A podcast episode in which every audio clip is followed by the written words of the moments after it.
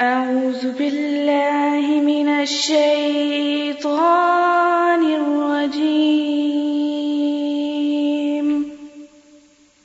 بسم الله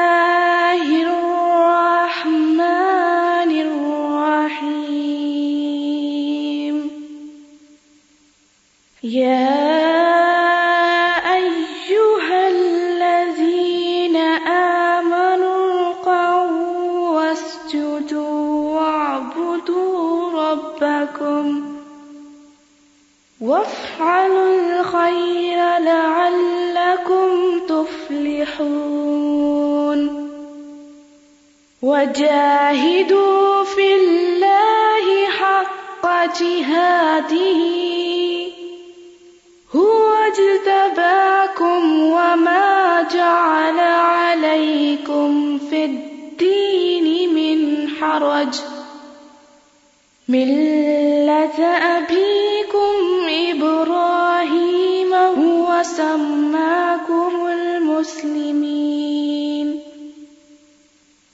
هو سماكم المسلمين من قبل وفي هذا ليكون الرسول ليكون الرسول شهيدا عليكم وتكونوا شهداء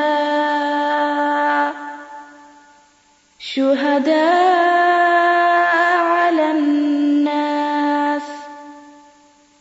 فأقيموا الصلاة وآتوا الزكاة واعتصموا بالله هو مولاكم فنعم المولى ونعم النصير صدق الله العظيم اعوذ باللہ من الشیطان الرجیم، بسم اللہ الرحمن الرحیم۔ اے لوگو، جو ایمان لائے ہو، جھک جاؤ اور سجدہ کرو، اور اپنے رب کی عبادت کرو، اور نیک کام کرتے رہو تاکہ تم فلاح پا جاؤ۔ اور اللہ کے راستے میں ایسی جد و جہد کرو، جیسا کہ جد و جہد کرنے کا حق ہے۔ اس نے تم لوگوں کو چن لیا ہے۔ دین کے معاملے میں تم پر کوئی تنگی نہیں رکھی۔ تمہارے باپ ابراہیم علیہ السلام کا طریقہ۔ اس نے تمہارا نام صرف مسلمان رکھا، اس سے پہلے بھی اور اس دین میں بھی۔ تاکہ رسول علیہ السلام تم پر گواہ ہوں اور تم تمام انسانیت پر گواہ ہو جاؤ۔ لہذا نماز قائم کرو زکات دو۔ اللہ تعالی کو مضبوطی سے تھامے رکھو۔ وہی تمہارا مولا ہے۔ وہ کتنا اچھا مولا، کتنا اچھا مددگار ہے۔ صدق اللہ العظیم۔ عزیز طالبات، میں آج آپ سب کو الہدا میں خوش آمدید کہتی ہوں۔ الہدا جو آپ کا الہدا ہے، آپ کے لیے ہے۔ آپ کے ذہن میں یہ سوال پیدا ہوتا ہوگا کہ اس لفظ کا معنی کیا ہے؟ الہدا، جس کا لفظی معنی ہدایت ہے۔ عربی زبان میں خدا کا لفظ نرمی، محبت اور شفقت کے ساتھ کسی کی رہنمائی کرنے کے لیے استعمال ہوتا ہے۔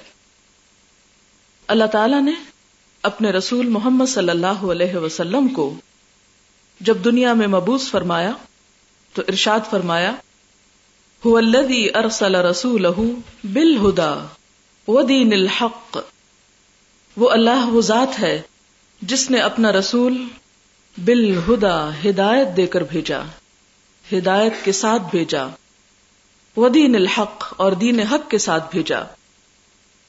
اور ہدایت کس کی ہدایت؟ کیسی ہدایت؟ ہدایت بس اللہ کی ہدایت۔ اللہ تعالی کا ارشاد ہے قل ان ہد اللہ هو الہدا کہ آپ کہہ دیجیے کہ ان ہد اللہ یقیناً اللہ کی ہدایت یعنی اللہ کی دی ہوئی رہنمائی هو الہدا، وہی اصل رہنمائی ہے۔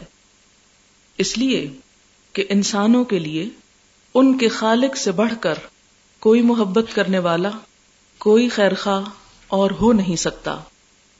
جتنا بڑا خیر خواہ ہم سب کا وہ خود ہے۔ لہذا یہ ادارہ جس میں آپ سب تشریف فرما ہے کسی انسان کے نام سے وابستہ نہیں، کسی انسان کی ملکیت نہیں، کسی گروہ، کسی جماعت اور دنیا کے کسی مفاد سے وابستہ نہیں۔ اس کا مقصد صرف اور صرف اللہ تعالی کی رضا کے لیے ایک دوسرے کے ساتھ مل کر، ایک دوسرے کی خیر خواہی کرنا، ایک دوسرے کی بھلائی کرنا ہے۔ اس لحاظ سے میں اور آپ ایک ہی راستے کے مسافر ہیں۔ ہم میں سے نہ کوئی بڑا ہے، نہ کوئی چھوٹا ہے۔ ہم سب امت مسلمہ ہیں۔ ہوا سما کم المسلمین۔ اس نے تم سب کا نام مسلمان رکھا۔ ہم سب کا مقصد اس رب کی رضا حاصل کرنا ہے۔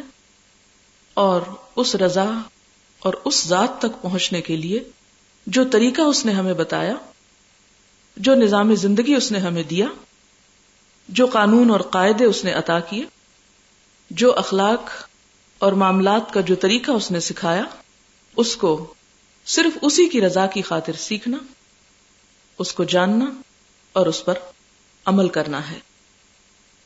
آپ جانتے ہیں کہ اللہ تعالیٰ ہی اس کائنات کا خالق ہے اور اسی کا ارشاد ہے کہ اللہ خلا کا کل شعین تم مہدا کہ جس نے ہر چیز کو پیدا کیا، پھر اس کو راستہ بتایا۔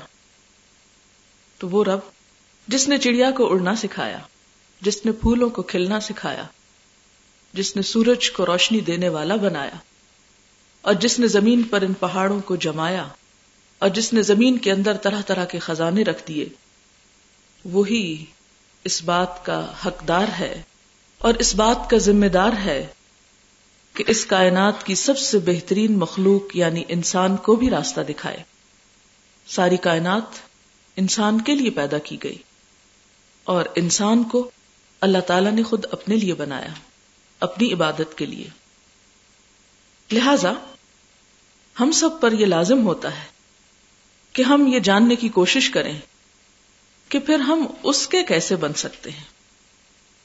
اور یہ اسی وقت بنا جا سکتا ہے جب ہم خود اپنے لیے خیر خواہ ہوں، اپنے لیے وفادار ہوں، اپنی بھلائی اور اپنی فلاح چاہتے ہوں۔ جیسے اقبال نے بھی کہا تھا کہ اپنے من میں ڈوب کر پاجا سراغ زندگی، تو اگر میرا نہیں بنتا نہ بن، اپنا تو بن۔ اگر انسان اپنی بھلائی چاہے، اپنا ہی بن جائے، تو اپنا بننے سے وہ ضرور اپنے رب تک پہنچ سکتا ہے۔ اس لیے کہ رب کے بعد کوئی اور ہمارے لیے اتنا مہربان نہیں ہو سکتا۔ ہمارے لیے ایسی فلاح اور بھلائی نہیں سوچ سکتا جتنی پھر خود ہم اپنے لیے سوچ سکتے ہیں۔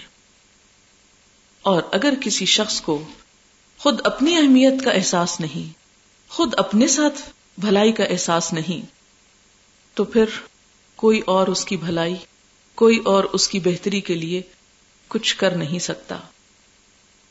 لہذا ایک طرف اللہ تعالی کی ذات سے مدد کی ضرورت ہے اور دوسری طرف خود اپنی صلاحیتوں، اپنے وسائل، اپنی طاقت اور اپنی قدرتوں کو جو دراصل اللہ تعالی نے ہم میں رکھی ان کو استعمال کرنے کی ضرورت ہے۔ اسی لیے اللہ تعالیٰ فرماتے ہیں ہدا وہ جو ہدایت پانے کی کوشش کریں گے، ہدایت پانا چاہیں گے، زیادہ ہم ہدا، وہ اور زیادہ انہیں رہنمائی عطا کرے گا۔ اسی لیے اس نے ارشاد فرمایا ولدین جاہدو فینا لنہدینہم سبلنا۔ وہ لوگ جو ہمارے راستے میں جد و جہد کریں گے، کوشش کریں گے، محنت کریں گے لنہدینہم سبلنا۔ ہم اپنا راستہ ان کو ضرور دکھائیں گے۔ اپنی طرف آنے کا طریقہ ضرور ان کو بتائیں گے۔ ایک اور جگہ پر ارشاد فرمایا یہ دی بہ اللہ من تبا اردوان سبل السلام۔ اللہ تعالیٰ اس کے ساتھ ان لوگوں کو راستہ دکھاتا ہے یعنی اپنی کتاب کے ساتھ، کہ جو اس کی رضامندی کی پیروی کرتے ہیں، جو اس کی رضا چاہتے ہیں۔ اور ایسے لوگوں کو کس چیز کی رہنمائی دیتا ہے؟ سب السلام، سلامتی کے راستوں کی طرف لے جاتا ہے، جو اس کام کو خالصتاً اللہ تعالی کے لیے کریں۔ اور آپ دیکھیں کہ اللہ تعالیٰ نے قرآن پاک میں سب سے پہلے ہمیں جو دعا سکھائی، وہ دعا کیا ہے؟ اح دن المستقیم، کہ ہمیں سیدھے رستے کی رہنمائی عطا فرما، ہمیں ہدایت دے۔ اسی رستے کی طرف جانے کے لیے یہ ادارہ قائم کیا گیا ہے۔ اور اس رستے تک پہنچنے کے لیے، اس مقام تک پہنچنے کے لیے جو طریقہ ہے، وہ علم کا طریقہ ہے۔ اور علم کیسا؟ جو ہمیں اس کی معرفت دے، جو ہمیں اپنی ذات کی معرفت دے، جو ہمیں اس دنیا میں رہنے کا طریقہ سکھائے، اس دنیا میں آنے کا مقصد بتائے، جس کے بارے میں اللہ تعالیٰ نے اپنے حبیب محمد صلی اللہ علیہ وسلم کو بھی ارشاد فرمایا تھا، وقل رب زدنی علما۔ کہ اے حبیب صلی اللہ علیہ وسلم، آپ کہہ دیجیے کہ اے میرے رب، میرے علم میں اضافہ فرما۔ اس لیے ہمیں اس راستے میں مسلسل آگے بڑھتے رہنے کی ضرورت ہے، اور اس علم میں مزید اضافہ کرتے رہنے کی ضرورت ہے۔ اسی لیے فرمایا گیا کل الذین یعلمون والذین لا یعلمون کہ آپ ان سے پوچھئے، کیا وہ لوگ جو جانتے ہیں اور وہ جو نہیں جانتے، کیا برابر ہو سکتے ہیں؟ برابر نہیں ہو سکتے۔ ان کا جینا اور مرنا، ان کا اٹھنا اور بیٹھنا، ان کا لینا اور دینا، ان کی محبت اور دشمنی، ان سب کے پیمانے بالکل مختلف ہوتے ہیں۔ علم کی تعریف میں آپ نے بے شمار احادیث اور آیات پڑھ رکھی ہوں گی۔ یہاں صرف ان کی یاد دہانی مقصود ہے۔ آپ صلی اللہ علیہ وسلم نے فرمایا، علم کی فضیلت عبادت کی فضیلت سے بہتر ہے اور دین میں سب سے بہتر تقوا اور پرہیزگاری ہے۔ حضرت ابو حرار رضی اللہ تعالی عنہ سے مروی ہے کہ حضور صلی اللہ علیہ وسلم نے فرمایا، جو کوئی علم کے راستے پہ چلتا ہے، اللہ تعالیٰ اس کے لیے جنت کا راستہ آسان کر دیتے ہیں۔ جو لوگ خدا کے کسی گھر میں جمع ہو کر قرآن کی تعلیم اور مذاکرہ میں مشغول ہوتے ہیں، فرشتے انہیں گھیر لیتے ہیں، رحمت الہی ان کا احاطہ کر لیتی ہے، ان پر تسکین نازل ہوتی ہے۔ اللہ تعالیٰ اپنے مقرب فرشتوں میں ان کا ذکر فرماتے ہیں۔ جس کسی کو اس کے عمل نے پیچھے کر دیا، اسے اس کا نصب آگے نہیں کر سکتا۔ اسے ہی مسلم کی روایت ہے۔ صفوان بن اسال رضی اللہ تعالی عنہ بیان کرتے ہیں کہ میں حضور صلی اللہ علیہ وسلم کے پاس حاضر ہوا۔ اس وقت آپ صلی اللہ علیہ وسلم سرخ چادر سے ٹیک لگائے مسجد میں تشریف فرما تھے۔ میں نے عرض کیا، یا رسول اللہ صلی اللہ علیہ وسلم، میں علم کی تلاش میں حاضر ہوا ہوں۔ آپ نے فرمایا، مرحبا، خوش آمدید۔ اے طالب علم، فرشتے طالب علم کو ہر طرف سے گھیر لیتے ہیں۔ اپنے پروں کے سائے میں اسے لے لیتے ہیں۔ ایک پر ایک جمع ہوتے چلے جاتے ہیں، ایک فرشتے کے اوپر ایک یہاں تک کہ نچلے آسمان تک سب پہنچ جاتے ہیں۔ اور ایک اور روایت میں آتا ہے کہ حتیٰ کہ آسمان کے فرشتے ان پر جھانکنے لگتے ہیں، آگے بڑھ کے دیکھتے ہیں کہ انہوں نے کس چیز پر سایہ کر رکھا ہے۔ حضرت عبداللہ بن عباس سے روایت ہے کہ نبی صلی اللہ علیہ وسلم نے فرمایا اس وقت کے عالم دو قسم کے ہیں۔ ایک وہ جسے خدا نے علم بخشا اور اس نے بے دریغ لوگوں کو سکھایا۔ اس پر نہ سونا لیا، نہ چاندی لیا، نہ کوئی بدلہ چاہا۔ ایسے عالم کے لیے آسمان کے پرند، زمین کے چرند، پانی کی مچھلیاں کرامن کاتبین بھی دعائیں کرتے ہیں۔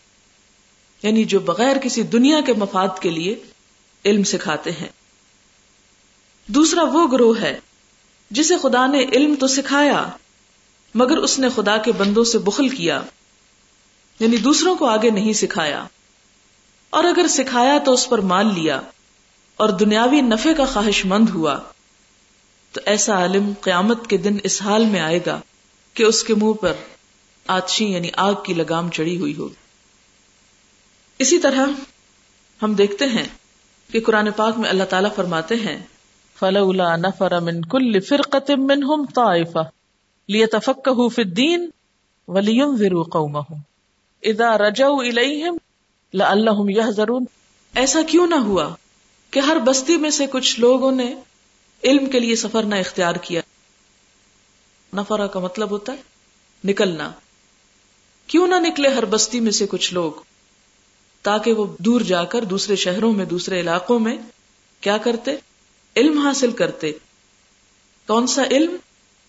لیا تفق الدین کہ دین کی سمجھ بوجھ اپنے اندر پیدا کرتے۔ ولی قومہم اور واپس آ کر اپنی قوم کو خبردار کرتے۔ اذا رجعوا الیہم جب وہ ان کی طرف لوٹتے۔ کس لیے وہ ان کو واپس جا کر سکھاتے؟ لعلہم یحذرون تاکہ ان کے اندر بھی خشیت پیدا ہو، وہ بھی غلط کاموں سے بچ سکے۔ لہذا یہاں پر آپ سب کا جمع ہونا، نمبر ایک، آپ کی نیت صرف اور صرف اللہ کی رضا ہونی چاہیے۔ نمبر دو، اس کی تمام تر جزا آپ کو اللہ تعالی پر امید رکھنی چاہیے کہ اگر دنیا میں آپ کے اس کام کی کوئی بھی قدر نہیں کر رہا تو نہ کرے۔ اگر اس کام کے کرنے پر کوئی آپ کو ملامت بھی کرتا ہے تو کرتا رہے۔ اس کام کے کرنے پر اگر راستے میں بے شمار مشکلات آتی ہیں تو آتی رہیں۔ چونکہ مجھے یہ کام صرف اپنے محبوب، اپنے رب کی رضا کے لیے کرنا ہے۔ لہذا جتنی میری محبت خالص ہوگی، جتنی میری چاہت زبردست ہوگی، اتنا ہی میرے لیے اجر اور میرے لیے اس کی جزا زیادہ ہے۔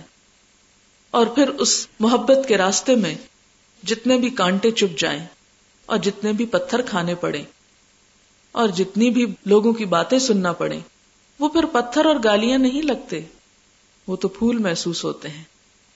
اور ان گالیوں پر بھی انسان روتا نہیں، مسکرا اٹھتا ہے کہ یہ سب کچھ اس کے راستے میں ہے، اس کی خاطر ہے۔ جس نے میرے ساتھ اتنا احسان کیا کہ مجھے اس چیز کی توفیق دی۔ آپ سوچیں کہ اللہ تعالی کی مخلوق دنیا میں ہزاروں لاکھوں کی تعداد میں ہے۔ خود پاکستان میں آپ دیکھیں کئی کروڑ ہے آبادی۔ اور پھر اسلام آباد اور پنڈی اور یہ قریب کے ایریاز لیکن کتنے لوگ ہیں جنہیں اللہ تعالی واقعی یہ توفیق دیتا ہے۔ واقعی انہیں چن لیتا ہے۔ واقعی ان کے اندر یہ تڑپ پیدا کر دیتا ہے کہ وہ اس کی طرف آنے کا راستہ تلاش کر سکیں۔ ایک روایت میں آتا ہے، آپ صلی اللہ علیہ وسلم نے فرمایا میں یورد اللہ بھی خیرن یو فقے ہو فدین اللہ تعالیٰ جس انسان کے ساتھ بھلائی کا ارادہ کر لیتے ہیں، اسے دین کی سمجھ بوجھ دے دیتے ہیں۔ اس کے لیے وہ راستہ آسان کر دیتے ہیں۔ آپ یوں سمجھیے کہ یہاں پر آنا، یہ صرف اور صرف اللہ تعالی کا احسان ہے۔ اس نے ہمارے لیے بھلائی چاہی۔ قرآن پاک میں اللہ تعالیٰ فرماتے ہیں یہ حکمت میں یشا جسے وہ چاہتا ہے حکمت عطا کرتا ہے۔ اور حکمت سے مراد دین کی سمجھ بوجھ۔ لیکن جس کو دین کی سمجھ بوجھ مل گئی وہ میں اتل حکمت فقد اوتی خیرن کثیرا۔ اس کو تو بہت بڑی خیر مل گئی، اس کو بہت بڑی دولت مل گئی۔ لیکن اس خیر کثیر کو حاصل کرنے کے لیے ظرف بھی بڑا ہونا چاہیے، محنت بھی ہونی چاہیے۔ کوششیں بھی ہونی چاہیے۔ حضرت علی کا ایک شعر ہے، کرم اللہ وجہ کہ بقدر القد تکتسب المعالی، من طلب العلا سحر اللیالی، کہ انسان کی کوشش کے بقدر اور بعوض انسان کو بلندی ملتی ہے۔ جتنی وہ محنت کرتا ہے، جسے وہ محاورہ ہے نا، اردو کا جتنا گڑ ڈالو، اتنا ہی میٹھا ہوگا۔ اور جس کو بلندی تک پہنچنے کی خواہش ہو پھر اسے کیا کرنا ہے؟ سہر اللہ راتوں کو جاگنا ہے۔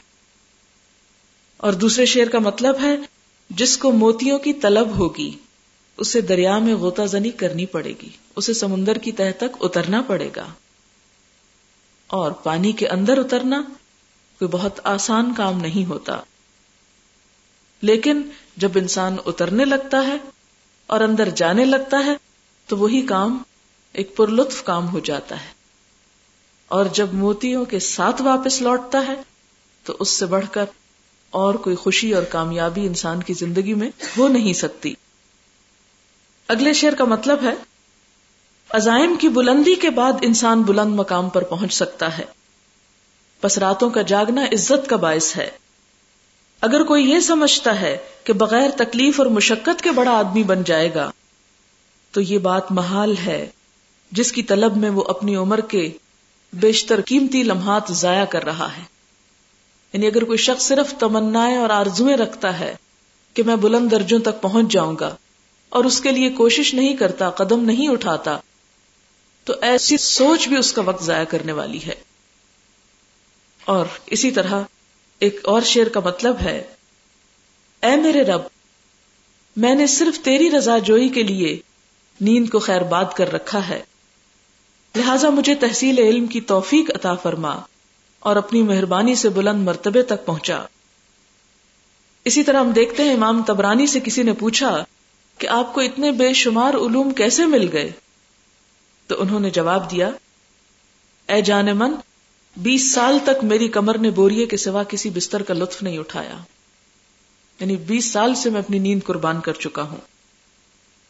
اور پھر ہم دیکھتے ہیں کہ صرف یہ نہیں بلکہ چند ایک واقعات میں آپ کو سناتی ہوں کہ جو صحابہ کرام اور دیگر علماء کے ہیں کہ انہوں نے علم کی طلب میں کیا کچھ کیا اور کیسی کیسی روشن مثالیں قائم کی جو آج ہمارے لیے بھی رہنمائی کا باعث ہیں۔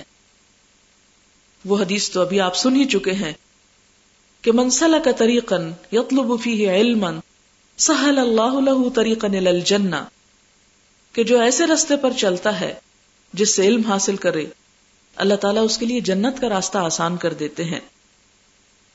ہم دیکھتے ہیں کہ حضور صلی اللہ علیہ وسلم کے زمانے میں ہر طرف سے لوگ امڈے آتے تھے، سمٹے آتے تھے آپ کی خدمت میں پہنچنے کے لیے۔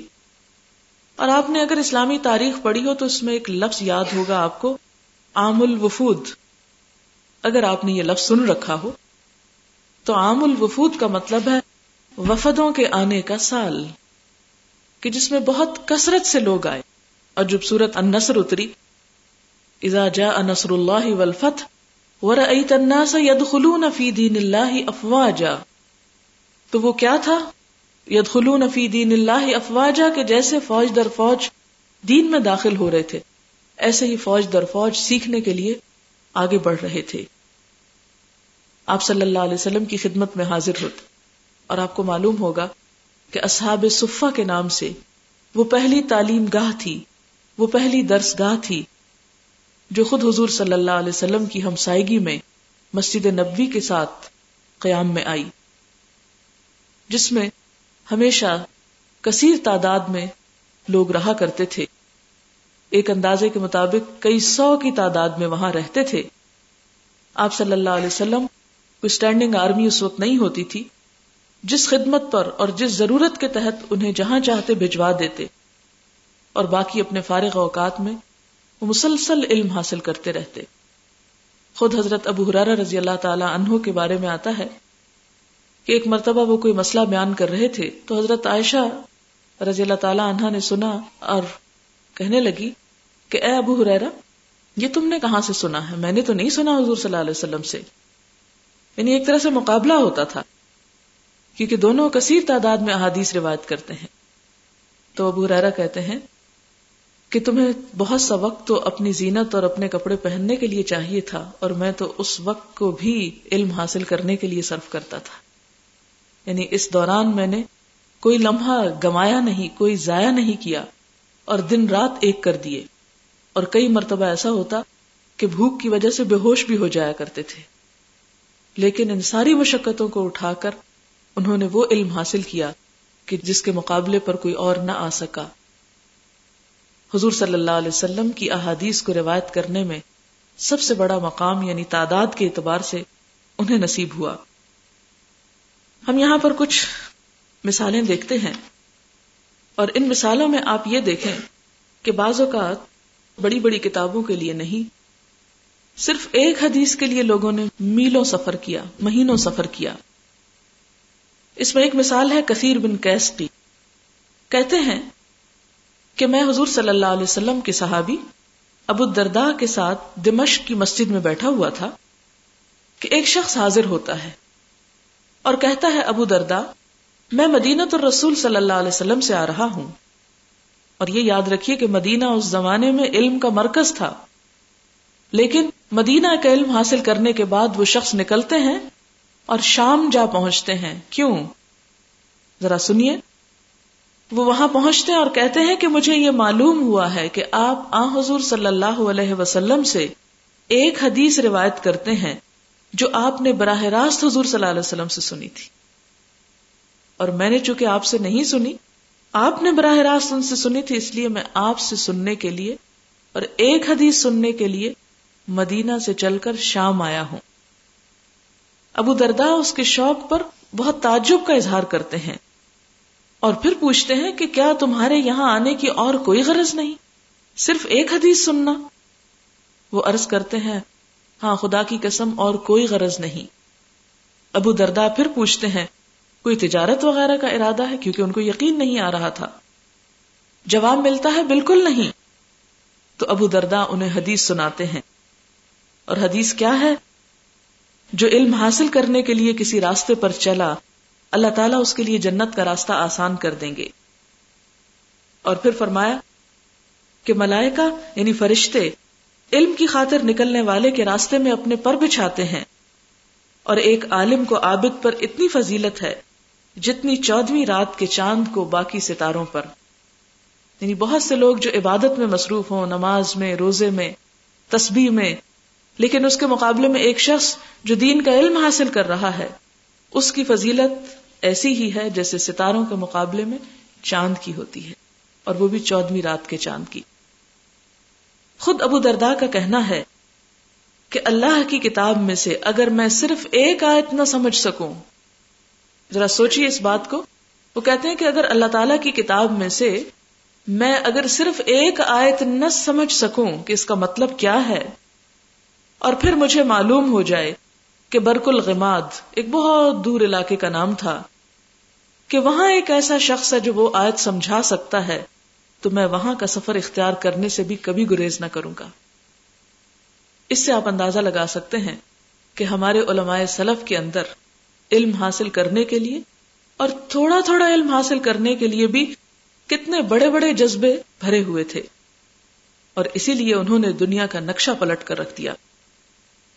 جابر بن عبداللہ، جو بہت طویل العمر صحابی ہیں۔ انہوں نے حضور صلی اللہ علیہ وسلم سے پندرہ سو احادیث روایت کی ہیں۔ ان کا کہنا ہے، مجھے آ حضور صلی اللہ علیہ وسلم کے ساتھیوں میں سے کسی کے بارے میں یہ معلوم ہوا کہ انہوں نے آپ سے براہ راست ایک حدیث سن رکھی ہے جو میں نے نہیں سنی۔ لہذا میں نے ایک اونٹ خریدا، رخت سفر باندھا، ایک مہینے کی مسافت طے کر کے شام پہنچا۔ تو معلوم ہوا کہ وہ صحابی عبداللہ بن انیس الانصاری ہیں۔ مجھے دیکھ کر وہ مجھے اپنے گلے سے لگا لیتے ہیں۔ میں اپنے آنے کی غرض سامنے رکھتا ہوں۔ تو عبداللہ انصاری صحابی جابر رضی اللہ تعالیٰ عنہ کو حدیث رسول صلی اللہ علیہ وسلم سناتے ہیں۔ اور جابر ایک حدیث سن کر فوراً ہی واپس لوٹ جاتے ہیں۔ آپ ذرا سوچئے کہ اگر ہم میں سے کوئی ہو تو کہے کہ کتنا احمق ہے۔ صرف ایک بات سننے کے لیے ایک اونٹ خریدا، ایک اتنی، جیسے آج کے دور میں ایک گاڑی خریدی اور ایک مہینہ مسلسل گاڑی چلا کر وہاں پہنچا اور صرف ایک بات وہ تو ہم ٹیلی فون پہ بھی پوچھ سکتے ہیں۔ لیکن علم ٹیلی فون پہ حاصل نہیں ہوتا۔ علم علماء کی مجلس میں ہوتا ہے۔ علم اہل علم سے حاصل ہوتا ہے۔ کتابیں انسانوں کی جگہ نہیں لے سکتی۔ گھر کے آرام دہ بستر علم کی مجلس کا ثواب نہیں رکھتے۔ اس لیے کہ جب جمع ہو کر کسی مقام پر سیکھا جاتا ہے، تو اس پر جو رحمت اور تسکین نازل ہوتی ہے، وہ تنہائی میں نہیں ہوتی۔ تنہائی میں تو ساتھ شیطان ہوتا ہے، جو ہر تھوڑی دیر کے بعد نیند کا جھونکا لے آتا ہے، یا پھر سلا دیتا ہے۔ ایک اور مثال حضرت ابو ایوب الانصاری کی ہے۔ حضرت ابو ایوب الانصاری جو ہیں وہ حضور صلی اللہ علیہ وسلم کے مدینہ میں میزبان تھے۔ سب سے پہلے آپ کی اونٹنی انہی کے مسکن پر جا کر رکی۔ مدینہ کے رہنے والے جہاد کرتے کرتے ترکی جا پہنچے۔ آج استنبول میں ان کا مزار ہے۔ کئی سو میل دور ابو ایوب میزبان رسول صلی اللہ علیہ وسلم۔ مدینہ کے رہنے والے تھے، لیکن آج دفن کہاں پر ہے استنبول میں دفن ہے انہوں نے اپنے مقصد کی خاطر، علم کی خاطر، کسی زمین کو اور کسی مکان کو اپنا نہیں سمجھا، ساری دنیا کو اپنا سمجھا۔ جسے اقبال کہتا نا کہ فارسی کا شعر ہے جس کا مطلب یہ ہے کہ ہر ملک ملک کے ماست، کہ ملک خدائے ماست، کہ ساری دنیا ہمارا گھر ہے، اس لیے کہ ہمارے رب کی، ہمارے اللہ تعالی کی دنیا ہے وہ۔ اس کی زمین ہے، اس لیے ہماری زمین ہے۔ اس میں مسافتیں اور فاصلے اور رنگ اور نسل اور زبان اور خطے اور قومیں اور اقلیتیں، یہ کوئی حیثیت نہیں رکھتی۔ سب اللہ کی مخلوق ہے، زمین بھی اللہ کی پیدا کرتا ہے۔ لہذا، اللہ تعالی کی رضا حاصل کرنے کے لیے انسان کو کہیں بھی جانا پڑے، تو وہ اس کے لیے نقصان کا نہیں نفے کا سودا ہے۔ بہرحال، ابو ایوب الانصاری، جن کے گھر میں حضور صلی اللہ علیہ وسلم تشریف لائے اور انہوں نے یہ نہیں سمجھا کہ آپ آگے برکت ہو گئی مجھے جنت مل گئی، لہٰذا مزید کچھ اور سیکھنے کی کیا ضرورت ہے؟ نہیں۔ یہی ابو ایوب الانصاری ایک مہینے کی مسافت طے کر کے اقبا بن عامر کے پاس مصر پہنچتے ہیں۔ ایک مہینہ چل کر مصر پہنچتے ہیں اور ان سے صرف ایک حدیث سننے کے بعد مصر میں تھوڑا سا قیام بھی کیے بغیر واپس مدینہ آ جاتے۔ ذرا آپ سوچیں۔ اسی طرح فضالہ بن عبید کے ہاں آنے والے ایک شخص کی کہانی بھی ایسی ہی ہے، جو حق کے مہمانی صرف ایک حدیث سن کر وصول کرتے ہیں۔ اور اپنے میزبان کو بتاتے ہیں کہ میں اس وقت تمہاری ملاقات کی نیت سے نہیں آیا، اگرچہ ایک مسلمان کو ملاقات کرنے کے لیے جانا، اسے وزٹ کرنے کے لیے جانا، وہ بھی بڑے ثواب کا کام ہوتا ہے، اس پہ بھی بڑی بشارتیں ہیں۔ لیکن یہاں پر وہ کہتے ہیں کہ آج کے دن میں تم سے ملاقات کی نیت سے نہیں آیا۔ میں تو صرف ایک حدیث سننے کے لیے آیا ہوں، جو مجھے معلوم ہوا ہے کہ صرف تم ہی کو پتا ہے۔ اور سننے کے بعد کچھ کھائے پیے بغیر وہاں سے واپس لوٹ جاتے ہیں۔ پھر آپ دیکھیں، سعید ابن المسیب جو تابعین میں سے ہیں، یہ اوپر صحابہ کی مثالیں اب تابعین کی۔ تابعین آپ کو معلوم ہوگا کہ وہ جنہوں نے صحابہ کرام سے ملاقات کی۔ وہ کہتے ہیں کہ میں نے ایک حدیث کی خاطر کئی دن اور راتیں سفر میں گزاری۔ ایک ایک موتی چننے کے لیے۔ حضرت عبداللہ بن امر بن الاس جو حضور صلی اللہ علیہ وسلم کی محفل میں آپ کی احادیث سن کر لکھ لیا کرتے تھے اور احادیث کے اس مجموعے کا نام انہوں نے الصادقہ رکھا، ان سے ملاقات اور استفادے کے لیے ابن الدلمی نے فلسطین سے طائف تک کا سفر اختیار کیا۔ اگر آپ نقشے میں دیکھیں فلسطین اور دوسری طرف طائف کئی سو میل کا راستہ ہے۔ القمہ اور اسود تابعین میں سے ہیں، جنہیں حضرت عمر رضی اللہ تعالی عنہ کی روایت کردہ احادیث دوسرے لوگوں سے پہنچتی ہیں۔ لیکن وہ انہی احادیث کو براہ راست حضرت عمر رضی اللہ تعالی عنہ سے سننے کے لیے ایک ماہ کی مسافت طے کر کے عراق سے مدینہ پہنچتے ہیں۔ ابو اسحاق اسبی بھی تابعین میں سے ہیں، وہ کہتے ہیں مجھے کسی بھی سرزمین میں جب کسی علم کے خزانے کی اطلاع ملی، میں اسی طرف عازم سفر ہو گیا۔ مکھول تو یہاں تک کہتے ہیں کہ طلب علم کی خاطر میں نے زمین کی خاک چھان ماری۔ دمشق کے رہنے والے تابعی صرف ایک مسئلے کی تحقیق کے لیے اپنی کہانی یوں سناتے ہیں کہ میں بنی حزیل کی ایک خاتون کا مصر میں غلام تھا۔ یہ غلاموں کی کہانی ہے۔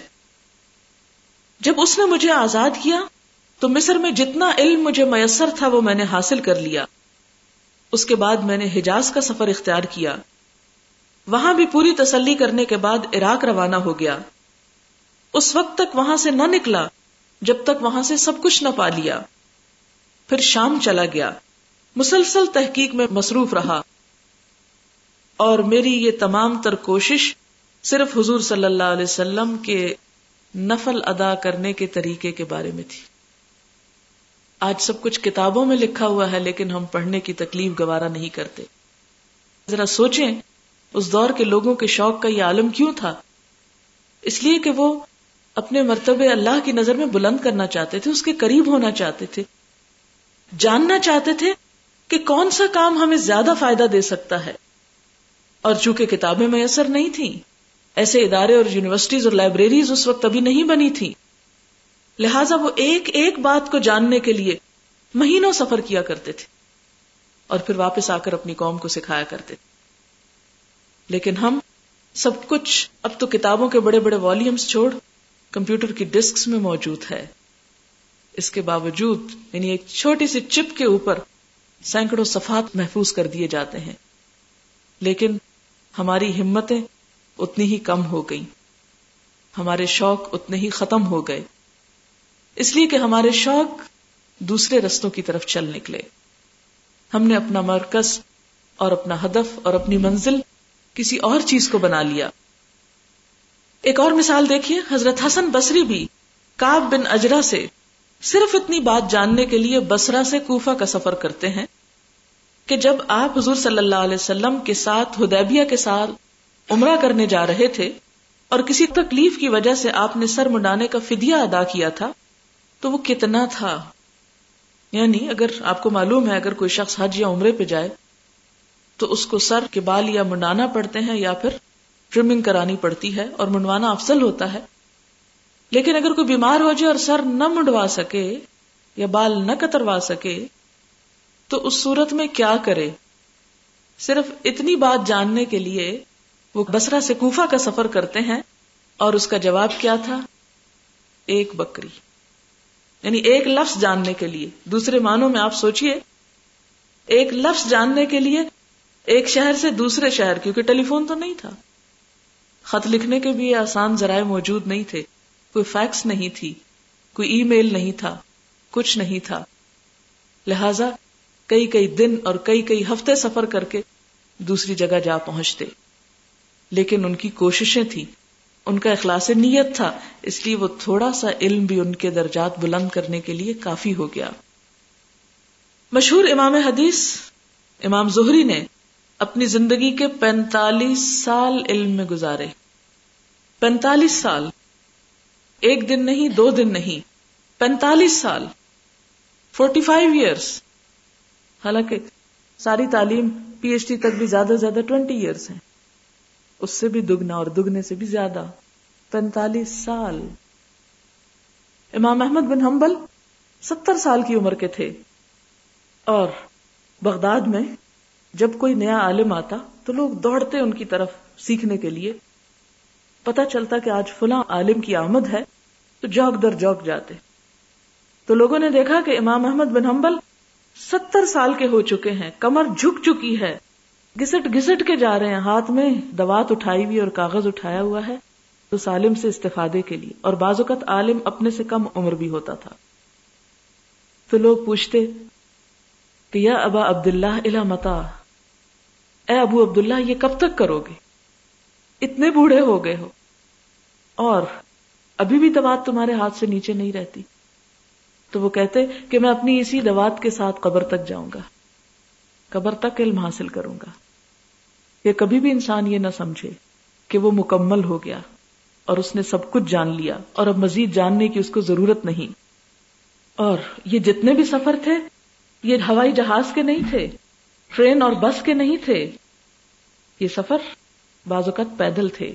اونٹوں پر اور گھوڑوں پر۔ اور آپ کو پتا ہے، اونٹ پہ کبھی آپ نے اگر کلفٹن گئے ہوں تو اونٹ پہ صرف انجوائے کرنے کے لیے سواری کی ہو تو اتر کے تھکاوٹ سے چور ہو جاتا ہے انسان، وہ اتنے دھکے لگاتا ہے آگے پیچھے کہ چین نہیں آتا، انسان کچھ کر نہیں سکتا۔ ہم تو کاروں میں بیٹھ کے، جہاز میں بیٹھ کے پڑھتے رہتے ہیں گھنٹوں۔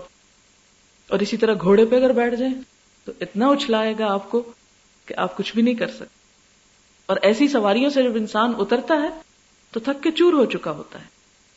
لیکن اس کے باوجود وہ مسلسل اپنے عزم بلند کے ساتھ سفر میں رہے۔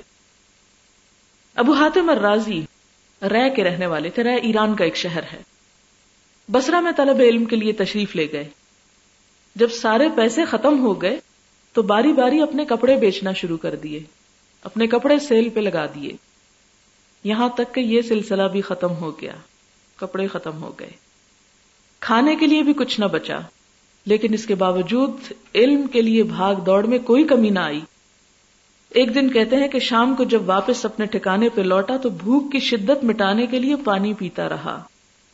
صبح پھر شدید بھوک کی حالت میں پھر سفر علم کے لیے کرنا شروع کر دیا۔ دنیا کمانے کے لیے نہیں۔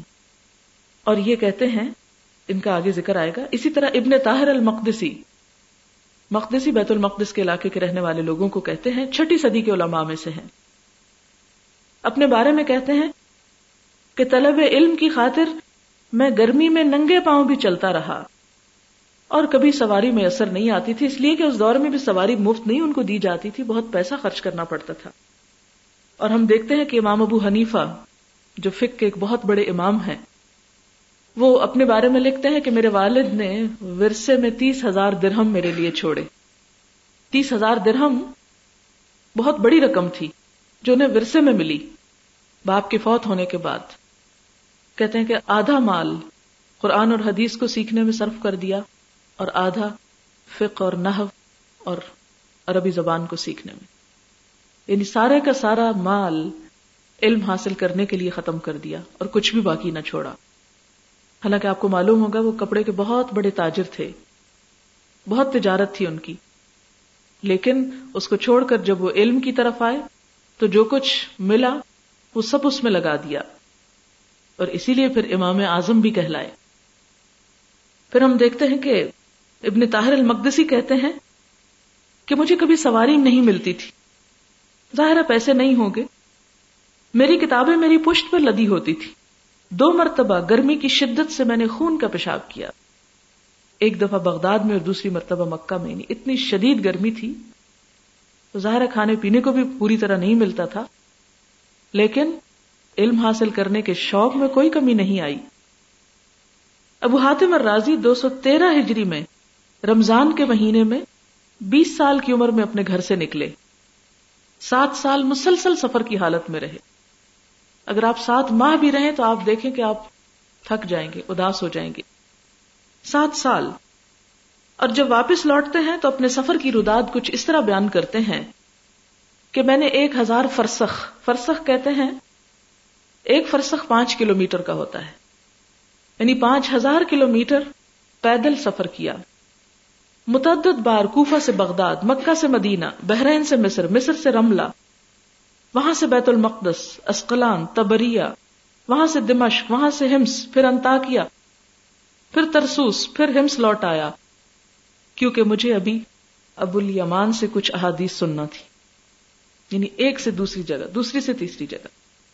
اور یہی وجہ کہ آج کل کے جو اورینٹلسٹ ہیں اور مستشرقین ہیں، وہ کہتے ہیں کہ یہ ایک تلسماتی کہانیاں محسوس ہوتی ہیں جو ناقابل یقین ہے لیکن اس کے باوجود یہ ایک بہت بڑا فیکٹ ہے اسی لیے وہ جاہل بدو نے دنیا کا نقشہ بدل دیا جب وہ علم کے راستے پہ چلے۔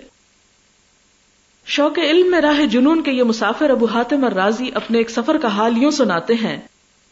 مدینہ میں داؤد الجافری سے استفادہ کرنے کے بعد ہم تین لوگ جن میں سے ایک مرو کا رہنے والا تھا، دوسرا نیشا پور کا، سمندر کے سفر پہ روانہ ہوئے۔ ہوا ہمارے اپوزٹ ڈائریکشن سے آ رہی تھی۔ مخالف سم تھی۔ لہذا کشتی جو تھی وہ آگے نہیں بڑھتی تھی۔ لکھتے ہیں کہ تین ماہ مسلسل پانی میں رہے۔ یہاں تک کہ سارا زیادہ راہ ختم ہو گیا۔ خدا خدا کر کے ہم ساحل پہ پہنچے۔ اور نہیں معلوم تھا وہ کہاں کا ساحل ہے۔ بالآخر اترنا پڑا ساحل پہ اور کئی دن تک پیدل چلتے رہے۔ یہاں تک کہ کھانے پینے کا بھی سب سامان ختم ہو گیا۔ تین دن مزید ہم نے بھوک پیاس میں کاٹے۔ صبح سے شام تک چلتے، شام کو نماز پڑھ کے جہاں ہوتے بھوک سے نڈھال وہیں گر پڑتے۔ بھوک، پیاس اور تھکاوٹ سے شدید کمزوری بھی لاحق ہو چکی تھی۔ اگلے روز صبح اٹھ کر ہم نے پھر چلنے کی کوشش کی تو ہمارا ایک ساتھی بے ہوش ہو کر گر پڑا۔ ہم دونوں نے اس کو ہلایا، ہوش میں لانے کی کوشش کی، لیکن بسیار کوشش کے باوجود وہ ہوش میں نہ آیا، تو ہم اسے وہیں چھوڑ کر چل دیے۔ پانچ سات کلو میٹر کا فاصلہ طے کیا تھا کہ میں بھی بے ہوش ہو کر گر پڑا۔ میرا ساتھی مجھے بھی چھوڑ کر کچھ آگے پہنچا۔ اب آپ کے ذہن میں یہ سوال پیدا ہو گیا، کتنے بے رحم تھے، چھوڑا کیوں اس کو وہاں؟ وہ خود اتنے کمزور تھے کہ اٹھا نہ سکتے تھے۔ اور اگر وہ بھی وہیں بیٹھے رہتے تو ایک دن وہ بھی ختم ہو جاتے۔ لہٰذا انہیں کچھ تو تلاش کرنا تھا کہ آگے جا کے شاید کچھ مل جائے کہ وہ لے کر واپس ان لوگوں تک پہنچے اور انہیں ہلا جلا سکیں۔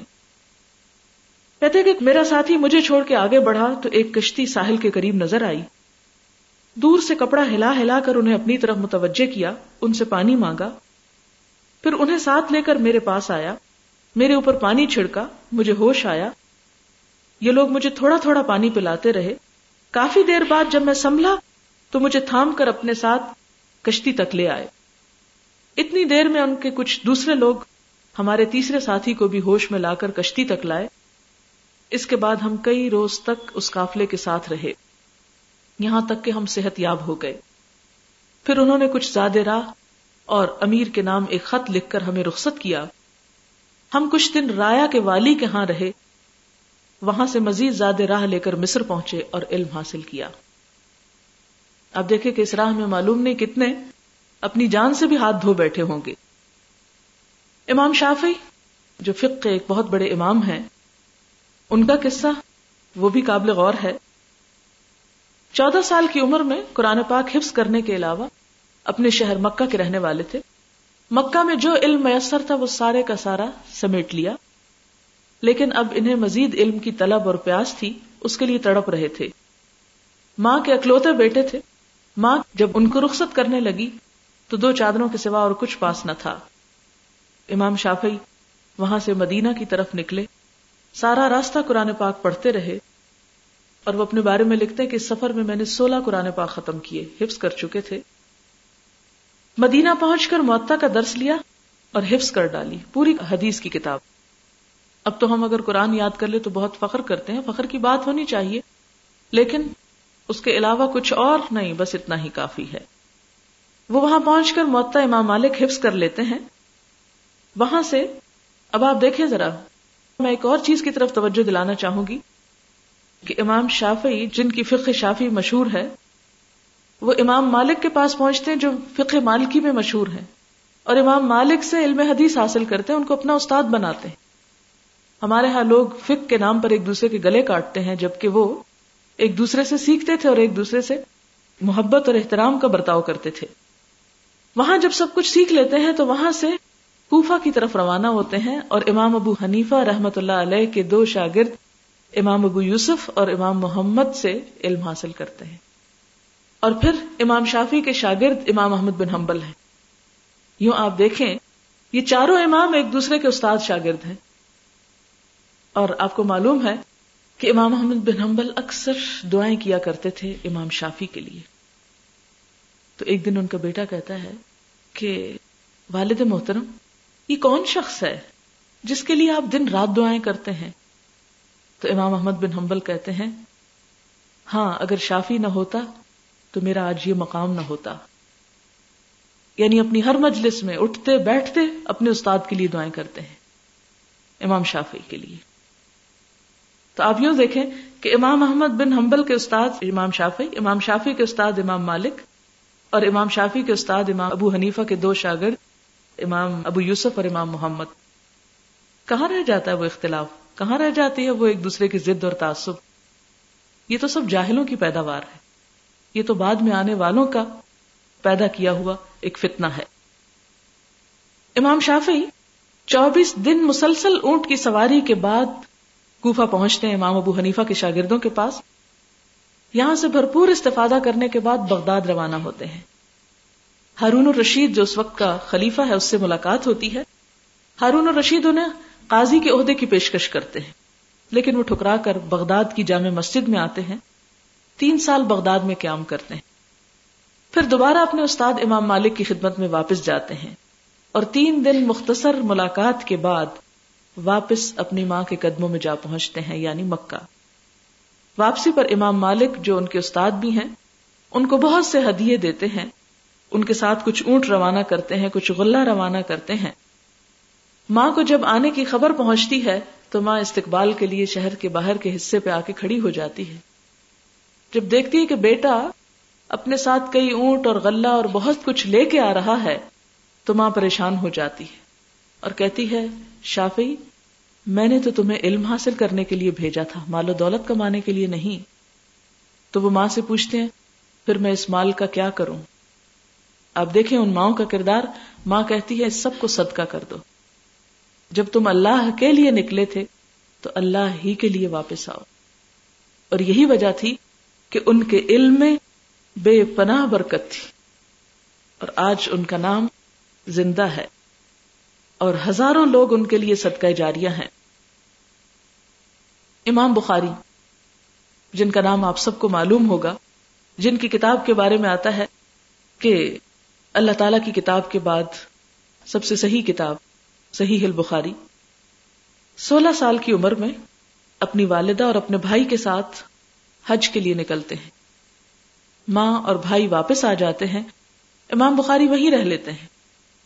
مکہ اور مدینہ سے سارا علم حاصل کرنے کے بعد اٹھارہ سال کی عمر میں جب صرف اٹھارہ سال کے تھے، چاندنی راتوں میں بیٹھ کر تاریخ کبیر کا مسودہ لکھتے ہیں۔ یہاں رکھی ہوئی ہے تاریخ کبیر۔ کبھی آپ کو موقع ملے تو دیکھیے۔ یہ امام بخاری صرف اٹھارہ سال کی عمر میں لکھتے ہیں اور ان راتوں کو بھی بیٹھتے نہیں دن کو تو لکھتے ہی ہوں گے، لیکن ان راتوں کو بھی، کیونکہ وہاں پر لائٹس کا یہ اہتمام تھوڑی تھا جو ہمارے پاس ہے۔ تاریخ کبیر لکھنے کے بعد بسرا اور کوفہ کا رخ پھر بغداد، پھر شام، پھر مصر، پھر جزیرہ، پھر خوراسان پھر مر، بلخ ہرات نیشا پور رے، جبال وغیرہ کے سفر اختیار کرتے ہیں۔ ایک نہیں، بے شمار شہروں کا سفر۔ اور ایک ہزار استادوں سے فیض حاصل کرتے ہیں۔ سولہ سال مسلسل سفر کرتے ہیں۔ اور احادیث جمع کرنے کے بعد ان احادیث میں سے صحیح بخاری کا انتخاب کرتے ہیں۔ یہ چند ایک مثالیں ایک پوری کتاب ہے جو میں رات دیکھ رہی تھی۔ اتنے والیوم کی کہ جس میں علم کے راستے میں کی جانے والی مسلمانوں کی تاریخی قربانیاں بے پناہ اس میں مثالیں موجود تھی کبھی موقع ملا تو وقتاً فوقتاً سناؤں گی بھی کہ کس طرح انہوں نے اپنا سارا مال، اپنی زندگی اور اپنا سب کچھ لٹا دیا۔ میں چند ایک احادیث اور آپ کو سنا کے پھر دعا مانگ کے اختتام کرتی ہوں۔ حضور صلی اللہ علیہ وسلم سے بنی اسرائیل کے دو آدمیوں کے بارے میں سوال کیا گیا۔ ان میں سے ایک تو عالم تھا جو فرض نماز پڑھتا تھا، پھر بیٹھ کر لوگوں کو علم سکھاتا تھا۔ دوسرا شخص وہ تھا جو دن کو روزے رکھتا اور رات عبادت کرتا۔ آپ سے پوچھا گیا کہ ان دونوں میں سے بہتر کون ہے۔ آپ نے فرمایا، وہ عالم جو فرض نماز ادا کرتا ہے اور بیٹھ کر لوگوں کو علم سکھاتا ہے۔ اس عابد پر اتنی فضیلت رکھتا ہے جو دن کو روزہ رکھنے والا اور رات کو قیام کرنے والا ہے، جیسی کہ مجھے تمہارے میں سے ایک ادنا آدمی پر فضیلت حاصل ہے۔ یعنی عالم کو محض عبادت گزار پر کتنی فضیلت حاصل ہے، جتنی نبی صلی اللہ علیہ وسلم کو اپنی امت کے ایک ادنا سے آدمی پر۔ پتا کتنی ہے؟ بہت زیادہ۔ پھر اسی طرح ایک اور حدیث ہے۔ اور یہ حدیث بھی بہت اہم ہے۔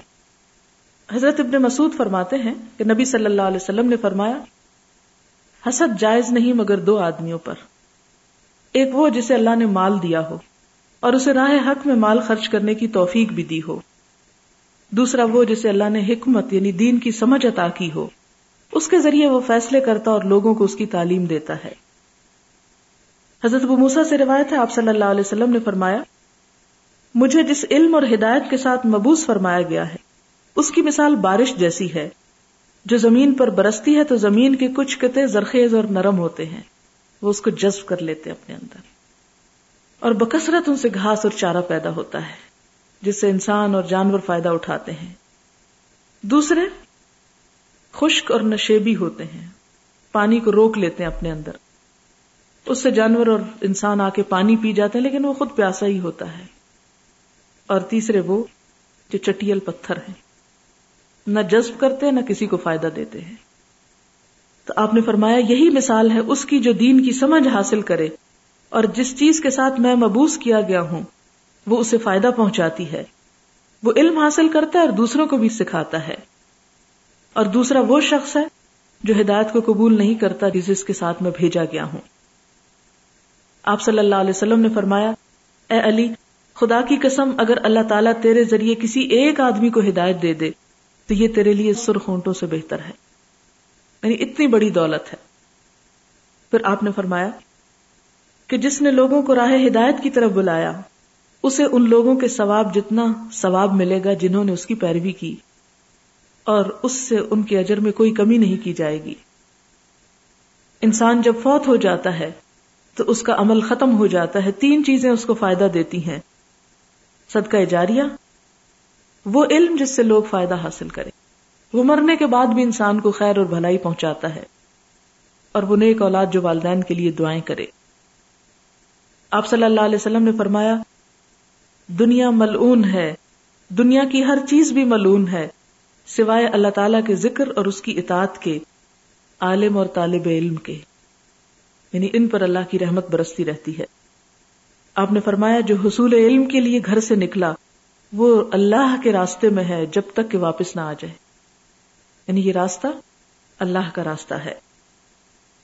آپ نے فرمایا، مومن علم سے سیر نہیں ہوتا یہاں تک کہ وہ جنت میں پہنچ جائے۔